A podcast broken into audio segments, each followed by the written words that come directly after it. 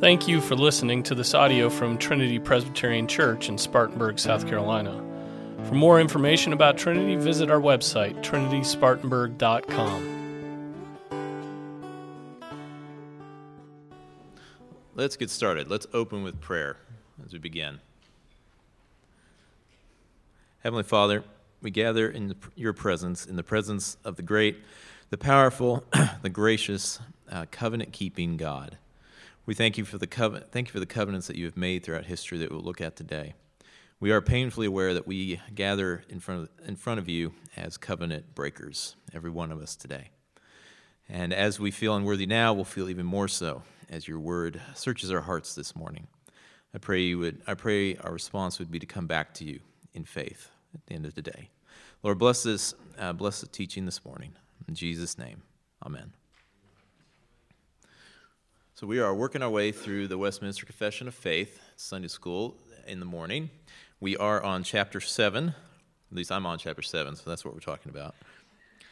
Of God's covenant with man. Whenever we try to consider one, one attribute of God, we try to just isolate one facet of his character, his nature, his personality, it's almost impossible to avoid thinking about everything else we know about God. They just go together. They fit together. He fits together so perfectly, all his attributes. So when we, when we come to a doctrine like the covenant, it's easy to get excited and start running on our minds to talk about Christ, the mediator of the new covenant, of redemption, of atonement, of effective, you know, effectual calling, of everything that flows out of the covenant of grace, which we'll be touching on towards the end of this. But before and and frankly, after you know Renton left us dead in sin with chapter six last week, uh, it's very tempting to try to go on to the good news of the gospel today. But before we do that, I want us to slow down, and as the Westminster Divines do in section one of chapter seven, let's step back and just take a broader picture of God's interaction with man. And I'd like to do that with a little thought experiment this morning. I've been trying to do this all week. It's very, very difficult, um, but I think we can do. But let's try it together. Imagine that you're. Imagine that you have the perspective of the angels in, and it's Genesis chapter two. God has nearly completed his work of creation. He, has, he is creating man. He scooped out a pile of dust from the, from the earth that he's, that's newly formed.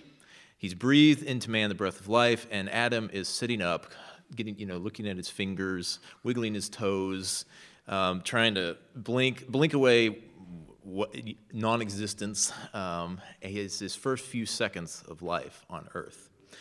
The Lord God has made him, but has said nothing to him yet. So try to forget for a minute everything we know about biblical revelation from this point on. And try to think if you're an, if you're an angel and you've not been informed of god's eternal purpose for mankind what do you, what's the next step for god? What's he going to do with this creation with this new creature that he just formed out of the dust? What does god have to do at that point? Any thoughts yeah bob It seems to be God's fathers, father of all.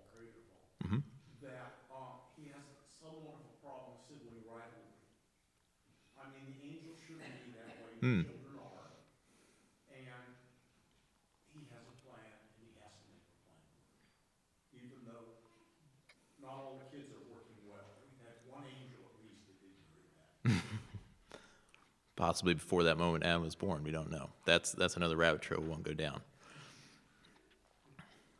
It is an interesting question, though. God had made the angels, who were, uh, he'd made the angels, but he then made another to bear his image in a different, even in, in a more full way than them, and yet he did.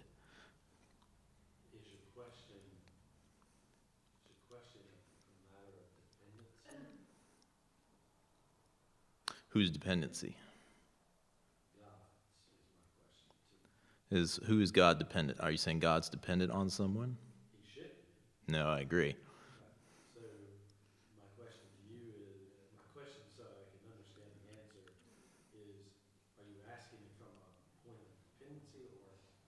Uh, you're, you're you're touching on what I'm getting at. Does God have any obligation to his new creation at that point? Does God have to do anything in particular? No. No. No, he doesn't.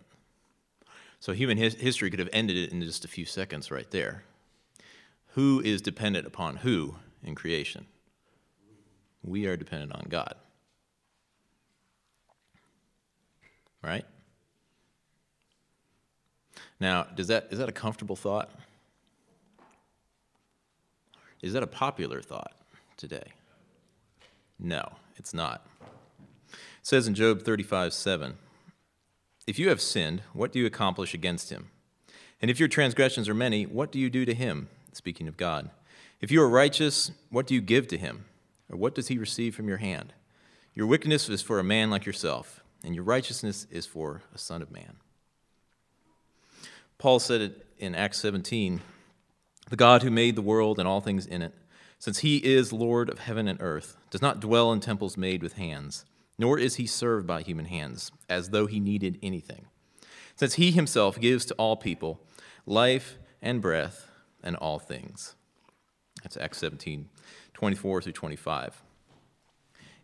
It's very hard to think along these lines of God snuffing out his creation right after making it, of God pulling back into something of like a deist, deistic relationship with man and having no involvement or communication with him. It's hard to think about these things because we know the rest of the story. We know this is not the God we worship. This, we know this is not his plan. But the thing we need to remember is that God's from that God didn't have to create man.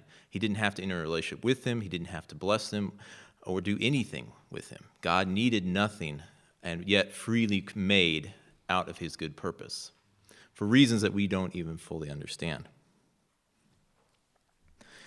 In other words, there is no external compulsion that moves God to do anything.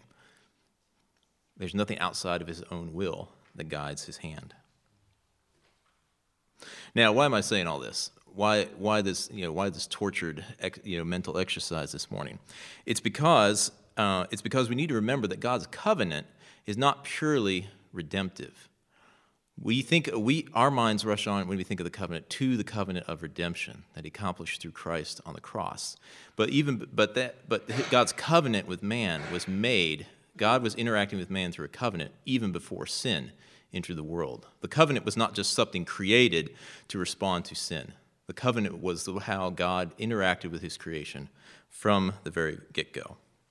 And that is how and that is how the Westminster Divines begin chapter 7 with the first section that says, "The distance between God and the creature is so great that although reasonable creatures do owe obedience unto him as their creator, yet they could never have any fruition of him as their blessings and reward but by some voluntary condescension on God's part, which he hath been pleased to express by way of covenant. God is so completely different from us. To even reveal himself to us, he has to speak by analogy and by comparison. He has to stoop down and lisp to us that we can even understand what he's saying. He's so distant from us that if Adam had cognitive thought, if God had any awareness uh, if Adam had any awareness of God at his initial creation, before God said anything, he would have no reason to expect God to say anything. Um, God would be so far above him. So, right there at the outset, before we can understand the covenant and the wonder of the agreement and the relationship that it establishes, we have to, under, we have to understand the nature, we have to understand the character and the nature of God first, which is why this chapter comes in as the seventh chapter, so that we've already talked about God. And we have some nature of just how vast and powerful and far beyond and above us He is. God doesn't owe us anything. He doesn't need us. He doesn't, uh, he doesn't derive anything from us that, that we can give him that he didn't already give us. He is far, far beyond anything that we are. His authorship, his creative power, gives God the authority to demand and expect whatever he wants of us. And in his good pleasure, what he expected of us, he, he laid out uh, he laid out before Adam in Gen- Adam and Eve in the early chapters of Genesis. What was the command he gave after he created Adam? He gave several.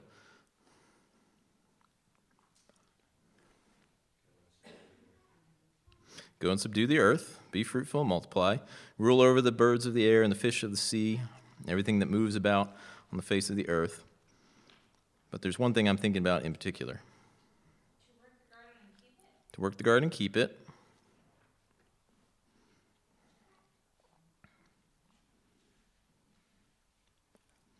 In Genesis chapter 2, then the Lord God took the man and put him into the Garden of Eden to cultivate it and keep it. The Lord God commanded the man, saying, From any tree of the, any tree of the garden you may eat freely, but from the tree of the knowledge of good and evil you shall not eat. For the day that you eat from it, you will surely die. So God puts God puts a require. So this is the first mention of what we know today as the covenant of works. God enters in, God graciously condescends to enter into a relationship with man and with the very first covenant uh, that's established on the earth. What are, um, every covenant, covenant usually has multiple parts, as, we th- as we'll see throughout Scripture. There is always a description of the parties involved, including the authority of the power that initiates the relationship. So in this case, the party is God and man, his new creature in the garden. The authority of the power that initiates is clear because God is the one who is dictating the terms of the covenant to Adam. There's been, before this, there's, before the covenant is made, there's usually a historic preamble of what benefits have been brought. That's obviously the first chapter and a half of Genesis, showing everything that God has done up to this point. There's a list of stipulations and expectations that rest upon both parties. In this case, the expectations are that man is to obey God's commands perfectly, and in return, God will bring eternal life for obedience or bring death, uh, bring death for disobedience. And of course, that, those are the sanctions of the covenant, the consequences for obedience and disobedience.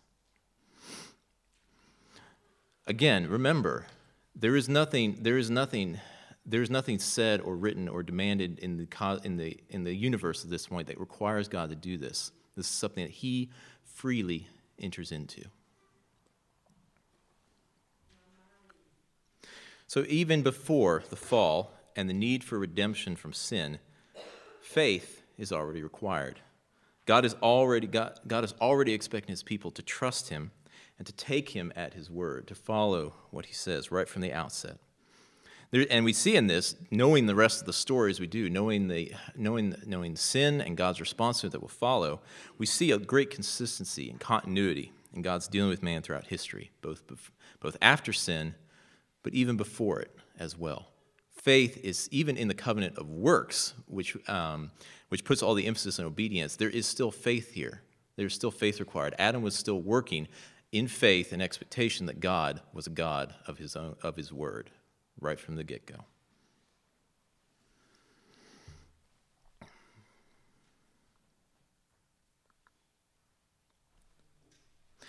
In this day and age, there's even, uh, there's even debate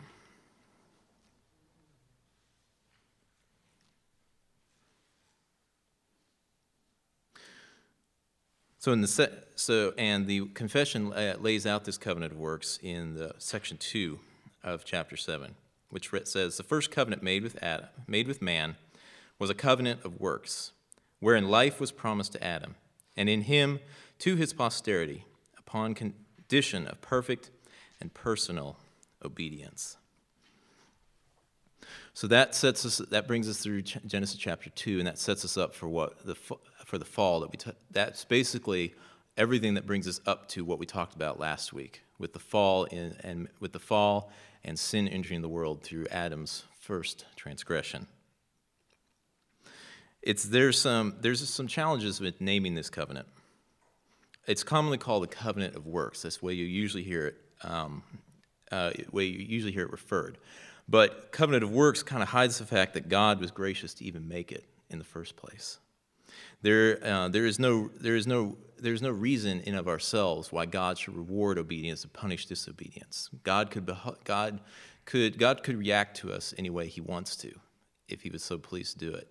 Uh, God could have chosen to be like, uh, like Islam teaches about Allah, that we can be as faithful and pure and obedient as we want, and Allah will just do whatever he wants. And yet, that is not the God we serve you understand what I'm saying. I'm throwing out a lot of alternative possibilities for how God could have interacted with man. That's not to suggest anything that are true or happen in some alternate universe or any of these are possibilities.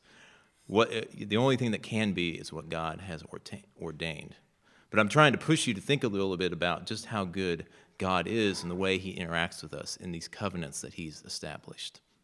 We, in of ourselves, have no reason to expect anything better. And yet we have been given such a wonderful treasure right from the outset of our creation.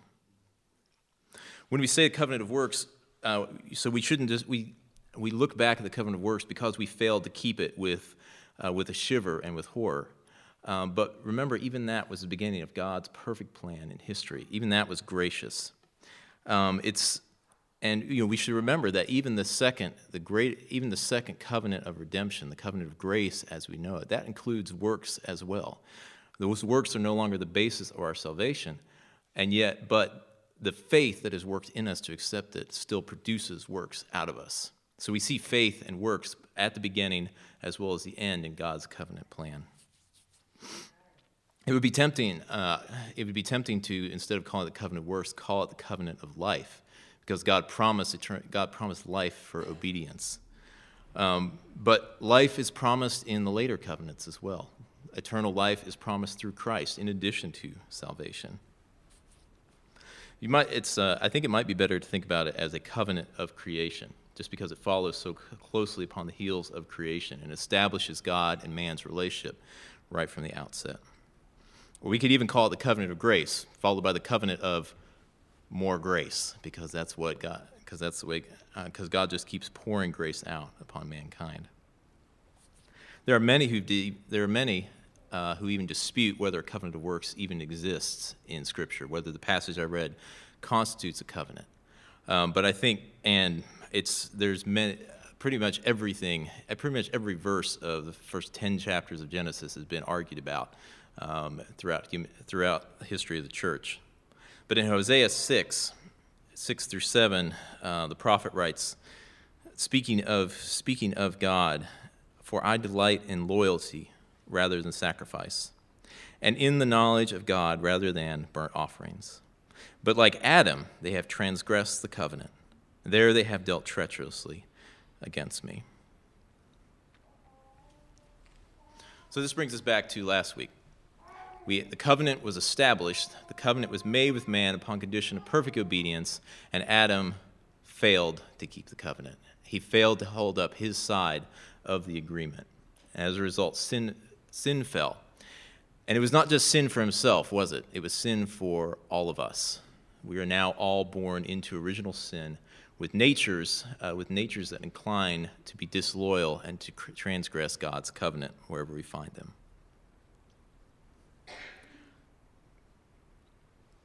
Because that's another aspect of the covenant and the way God deals with mankind. God, does, God deals with us through, through headship and through representation. We, saw, we touched on this briefly when we discussed histor- the importance of a historical, of a real man, a real man and real woman named Adam and Eve in the past. Because if uh, that's how sin entered, but it's also, impor- it's also important to maintain that's how sin is taken away uh, through a new headship in Christ. And that's what the confession talks about next in section 3. It says, Man by his fall, having made himself uncapable, uncapable, that's a good, good Westminster word, uncapable of life by that covenant, the Lord was pleased to make a second, commonly called the covenant of grace, wherein he freely offers unto sinners life and salvation by Jesus Christ requiring of them faith in him that they may be saved, and promising to give unto all those that are ordained unto eternal life his Holy Spirit, to make them willing and able to believe.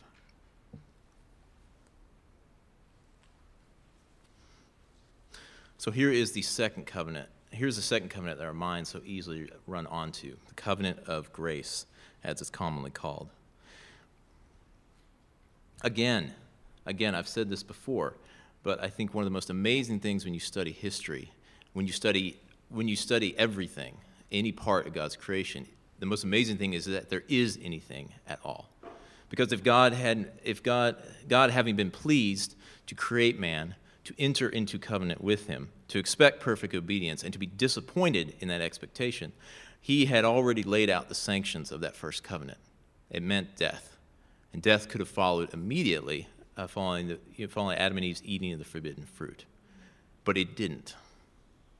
Now, this is an amazing, now that's an amazing point in history because if God, because God expects Adam and Eve to trust him and take him at his word. He is a God of truth. He is a God that is to be trusted. He is to be, because uh, he is infallible in everything that he says. So his new creature has just, has just sinned against him. Now, what is he supposed to do? If he, uh, if he ignores the sanctions of the covenant, then uh, he's not God anymore. He's not God anymore because he has to abide by his word. He invests his nature and his reputation into his word. On the other hand, if he does, if he does follow the sanctions of the covenant at this moment, then man will, then man will die. And the, his image bearer, uh, his image bearer over his creation will cease to exist. So instead, he makes a second. And here is where we need to be careful that we don't that we understand the way God works in covenant. This is not God stepping back and saying, again, if we may think about blasphemous alternatives to the righteous God, this is not God stepping back and saying, well, that didn't work out. That didn't work out. Let's try something else. God can't do that. His purposes are unchanging and perfect. So when we say a second covenant, it doesn't supersede the first. It builds, uh, builds upon what has already been established. As the, fa- as the famous, famous passage in the Bible says, For God so loved the world that he gave his only begotten Son, that whoever believes in him shall not perish, but have eternal life. But have eternal life. Do you notice that? That's the very same promise given in the very first covenant. Here, talking about Christ, the mediator of the new one. It's here that many Christians fall into error because they, they unintent, I think unintentionally, but they treat God as if he were indecisive or if he were surprised uh, in his response to, this, to sin. This is, um, this, is the, this is the basic point of dispensationalism, if I may put it very bluntly. In dispensationalism, God's first covenant, God's first interaction with man, didn't work. So he had to adapt. He had to think on the fly. He had to be flexible and create an entirely new way of dealing with man. In fact, in dispensationalism, he came up with many, many, many ways of dealing with man. Um, perfect obedience didn't work, so he instituted uh, so he instituted sacrifices. He instituted blood sacrifices that would reconcile man to God. He brought about the law and said, again, you know, you have to keep this as best you can, and we'll try to go with that. And then the nation of Israel disappointed him again, and so he had to he had to wipe. So he uh, he destroyed them, and he said, "Okay, let's try it. We're going to try it with the church for a little bit. And I'm going to save them by they have to believe in Jesus." This ties right in with another, uh, another great error that grows out of this Arminianism. Again, Arminians think that God set the standard that was so high and said, Man, you have to be perfect to this standard. And man fell. And so God said, Okay, let's, um, let's make it easier. You don't have to keep all the law perfectly. You have to just do one thing. You have to believe in Jesus. I need you to come up with just enough faith, that little, must, that little uh, proverbial mustard seed of faith, to believe in Jesus and then you'll be saved. Surely, God thinks, at least a few men and women in the world can come up with that, right? Is that the offer of salvation that we make? Many people believe that it is. Many people read John 3:16 and they say that and when they read that God so loved the world the whole world he means that Jesus died for every single man, woman and child on it. And it's simply up to us to accept that salvation purpose uh, that salvation that's offered to us. Is that the way salvation works? No. No, it's not, because God's covenant is efficacious. God's covenant accomplishes exactly what he wants to do. And yet we're still in this conundrum as men and women because personal our personal obedience is no longer possible to attain the promise of the first covenant. And yet the promise of the first covenant is still offered. So what was the second covenant? What was the second covenant that God that God created? This is not a trick question. I know I've said tricky stuff this morning. Covenant of grace. And what happened in the covenant of grace? How would you explain the covenant of grace to someone?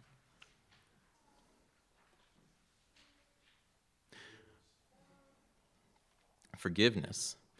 But before we, but when we understand, the second covenant, we have to understand the first. What did the first covenant require?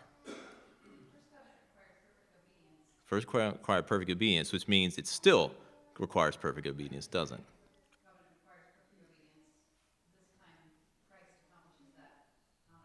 Exactly. Exactly. So Christ so God so God appointed a second covenant building upon the first and with it a new covenant head. With Adam failing, he appointed Christ to be to Christ to be this, the last Adam, to be the head of a new people for him. Who are the parties to the second covenant?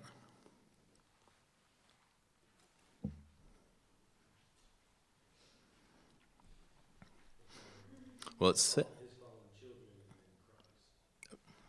are they? Right. That's right. And once again, we see the graciousness of God again. The second covenant is made not with man's fallen creatures who've already failed the covenant. God cannot, God can't make another, God can't, if God tries to make another covenant with us, he has to, he has to try to supersede or do away with the first, which he cannot do. His nature will, his holiness will not allow that. So instead, he must come to another, and he does it with a new head who is both who is man to represent us, but also God enable him, but all, to enable him to keep it perfect, keep the first covenant perfectly, and that's what he does, and that's that's why the second covenant is made with the Lord Jesus.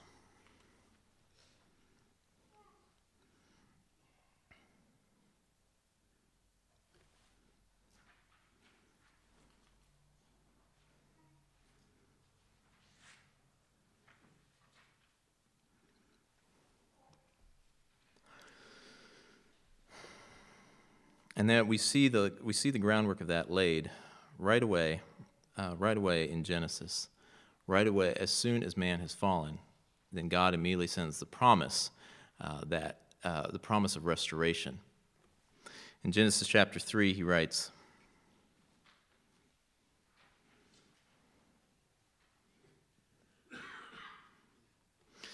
The Lord God said to the serpent, Because you have done this, Cursed are you more than all cattle, and more than every beast of the field. On your belly you will go, and dust you will eat all the days of your life. And I will put enmity between you and the woman, and between your seed and her seed. He shall bruise you on the head, and you shall bruise him on the heel. I made reference to the angels at the outset, contemplate, you know, contemplating this new creature that God had made on earth. And as as Bob mentioned, we kind of had we kind of have two we have both men and angels in uh, that have been created by God around this period. The angels have members of the angelic race have already have rebelled as well, and the fallen angel is already in the garden conspiring conspiring with uh, with God's second creature, uh, God's uh, second creature and His image bearer. And in this, uh, and in this, and it, so in this, fallen angels and fallen mankind, there's already there's a unity between them. They're already coming together in rebellion to God. And God's first promise of the gospel, his first word of the second covenant that he would give is to say, I'm not going to allow that, that rebellion to continue. I'm going to put enmity between the, two, between the rebels against my name. He will put enmity between the seed of the serpent and the seed of the woman. And he'll do it because and he'll do it by offering redemption and salvation to mankind again which is a blessing and a grace that he does not offer to the angels. There will be no fallen there will be no redeemed fallen angels in heaven. Those who have fallen away, there is no hope for salvation. They will follow their Lord and Master and the Prince of Darkness into hell one day. And yet for us, for us, for, and yet for us, for some reason, he chose to make a, a covenant. He chose with us to offer us salvation and grace again. That should really just that should blow your mind this morning. I know this is basic, basic Reformed theology. I mean, this is so central to the Reformation, the teaching of the Reformation that Reformed theology is often called covenant theology, and it's for this reason. The covenant undergirds everything, uh, everything about our faith, but not just our faith, not just our little corner of the Christian world. It undergirds everything in the world around us. Uh, Rent, again, Renton touched on this before and um, and I've been thinking about it ever since last week. Everything we do, everything we do, is covenantal in nature. in expectations between, in contracts between employers and employees, between, uh, between, sta- between companies and subcontractors. When we establish, when mankind establishes governments of various forms, they're based upon agreements. They're based upon sanctions for keeping, for either side breaking or keeping the agreement. Uh, when we get married, it's formed under a covenant, and there are contractual obligations that go along with the romance and the love and the service alongside of it.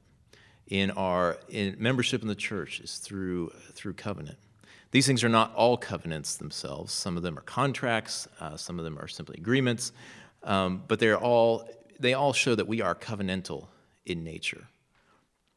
We make uh, when I worked for, as many of you all know, I work for a nonprofit here out of South Carolina, and we go into communities and build safe water solutions for people who are drinking out of uh, streams and getting sick, um, we'll go in, we'll install systems that take that water and make it as good or better than anything we drink here in Spartanburg County.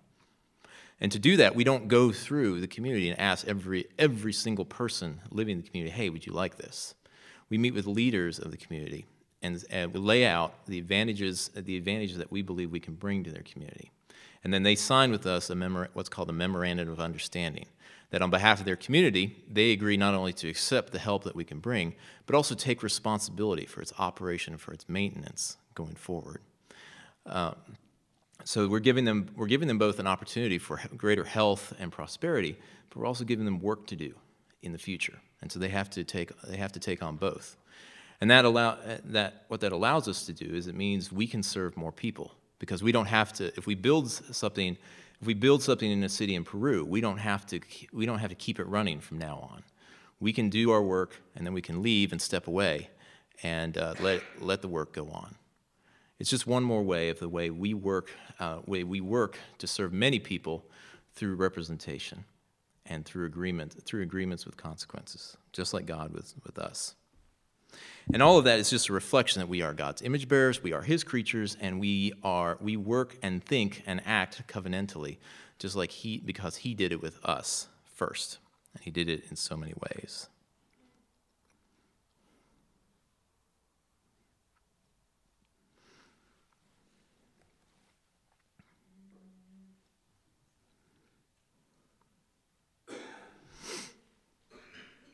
In section 5 of the Westminster Confession, it says, This covenant was differently administered in the time of the law and in the time of the gospel.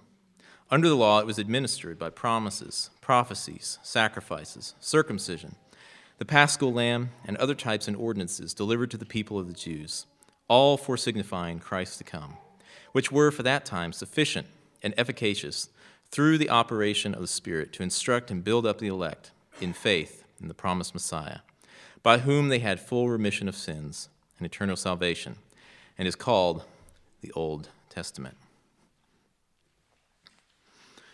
Going back to dispensationalism, we talked before. One of the reasons that dispensation that many people believe in dispensationalism, that believe that God interacts with people very, very different ways throughout history, is just because the outward signs, the outward uh, symbols of the covenant were so appear at first glance to be so different between the way God's people came to him in the Old Testament and the way they come in the New. It's prob- it, it seems like because there's so much because there is so much emphasis on rules and regulations and practices in the Old Testament, and there's such detail there's such detailed laws on sanitation, on hygiene, on diet, on personal purity in the Old Testament. The thought is uh, that doesn't look anything like what we're doing here in the New Testament church. So God must have decided to try something different, uh, you know, through that, through a couple thousand years of history. But what we don't, but we need to remember that God isn't surprised by anything that we've done or anything that happened in history. This is all part of His plan and the gradual unfolding, gradual unfolding of it. Even in the Old Testament, there is no. Uh, it's a common theme to read not in the midst of all of the law and all of the rules, uh, what God, what God's prophets continually bring to the people is, I will, is you must, I want your hearts. I want your hearts to be soft towards me. And if you will, and if your hearts are hard, I may punish, I may, I will discipline you to soften your hearts. All of this was a discipline to show the people the need, their inability to, on the one, their inability on the one hand to serve God perfectly, and yet their need of him at the same time. Law and grace were in full operation together. The one, law teaching people and leading people to gra- their need for grace was in operation in the Old Testament just as much as it is today. There is, so beware in your own thinking um, the radical discontinuity that dispensationalists tries to teach us. That God, ha- that God had changed his plans. And get remember that he is one God with a holy, perfect plan to draw people to himself. The whole point of the law that he established was to show how no one could, no one could be saved by works anymore, and grace was required.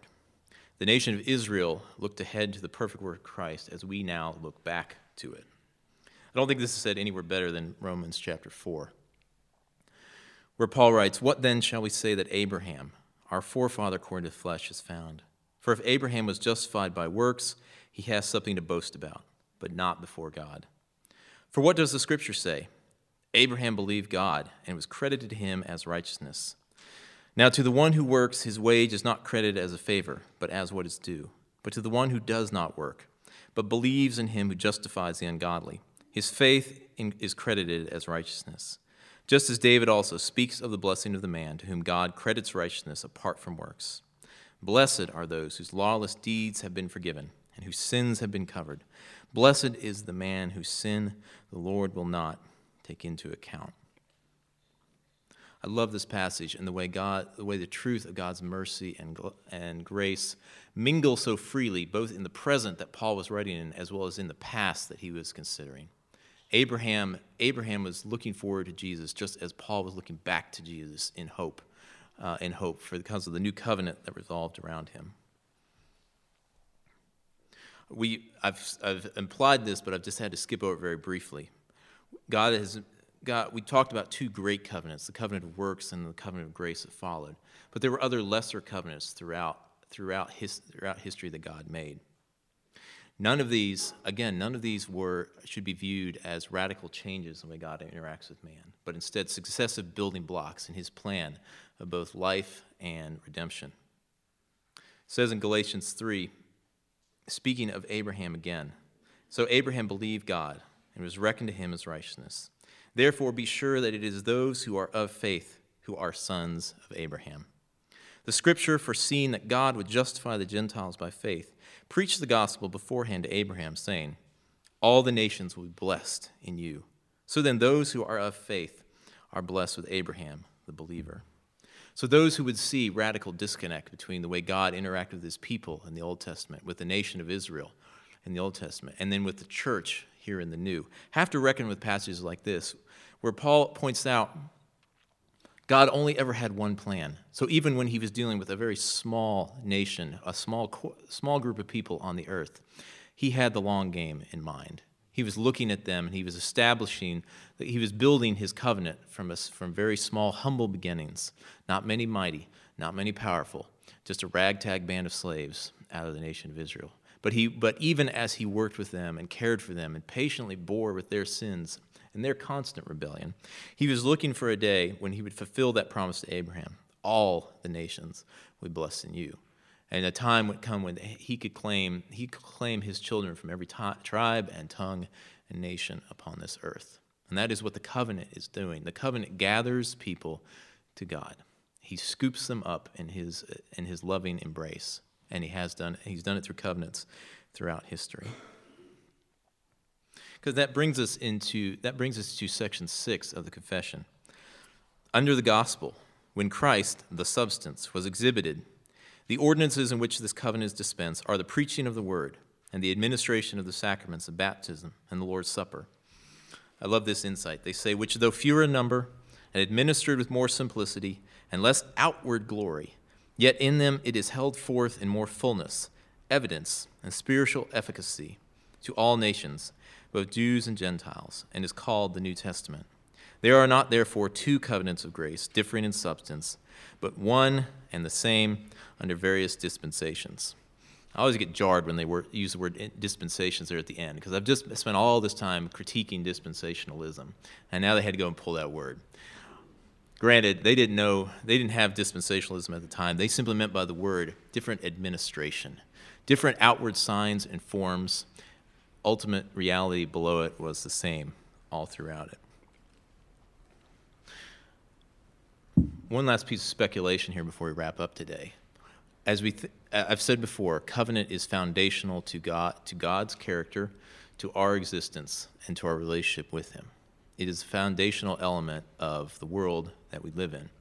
It's even more, it struck me as I was reading all this, and particularly thinking about the dynamic between we had a historical Adam, we have a historical Christ. Sin happened in a place and a time in history. And so too, and so too did redemption. It had to happen by a specific man at a specific time in a specific place that God had foreseen. And yet, the efficacy and the power of both those times is not limited to when it happened. What am I saying? Adam didn't just die for, didn't just sin for himself. He sinned for all of us. And every day we prove that we are his children as we continue to sin and rebel. Christ, in the same way, did not just live faithfully a perfect life for himself and then pay the price for our sins. He didn't just do it, he didn't just, sorry, he didn't just die for his own sins. He didn't just live perfectly for himself, he did it for all of us. But he did it at a very specific moment on the cross in history. It's often, uh, many, many new believers are often befuddled by the fact when they hear that Abraham and Moses and Miriam and David uh, were saved before Christ had even died for their sins yet. We're saved by looking forward to him. But is that any more is that any more remarkable than us looking back to a man who died and is gone, no longer with us and trusting in him for our salvation? So time, the timing of these things was critical to God's plan, and yet time is no limit is no limiting factor on their power and the work that they accomplish. In that way, co- the covenant is almost more foundational to our existence than time itself. We're used to being bound. We're used to being bound by the hours of the day. We feel like they're never enough. We feel like we we feel like our lives are, particularly those of with kids. We feel like our lives are just flying by, one moment to the next, and they're gone. We sense, you know, as the years advance upon us, we sense the end of our time on this earth. And time feels like the relentless, relentless enemy we can never chase. And yet, Christ has not only conquered sin and death, he's conquered time itself. His work on the cross because of what because of the nature of the covenant was able to supersede all of human history and so just simply looking to it in faith to come or faith past is enough to save us from our sin and reconcile us to god that's a heady concept here at the end um, so i hope that's i hope that's helpful um, the thing to remember though is just how much uh, is just how much we owe the Lord and how much uh, how much we have built upon His covenant throughout history.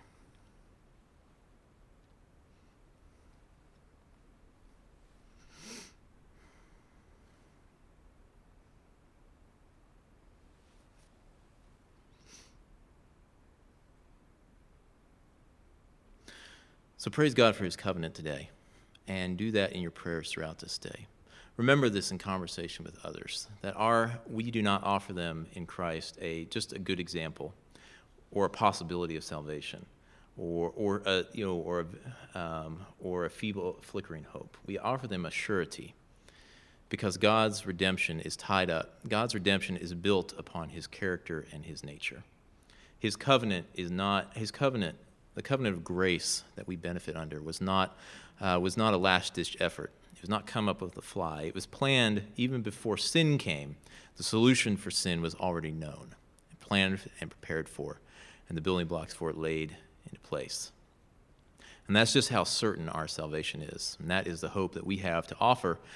Uh, we have to encourage our own souls and to offer to others as well.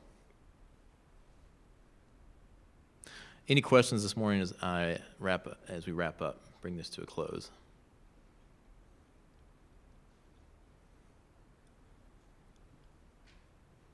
Then let's pray and prepare to worship our God of the covenant.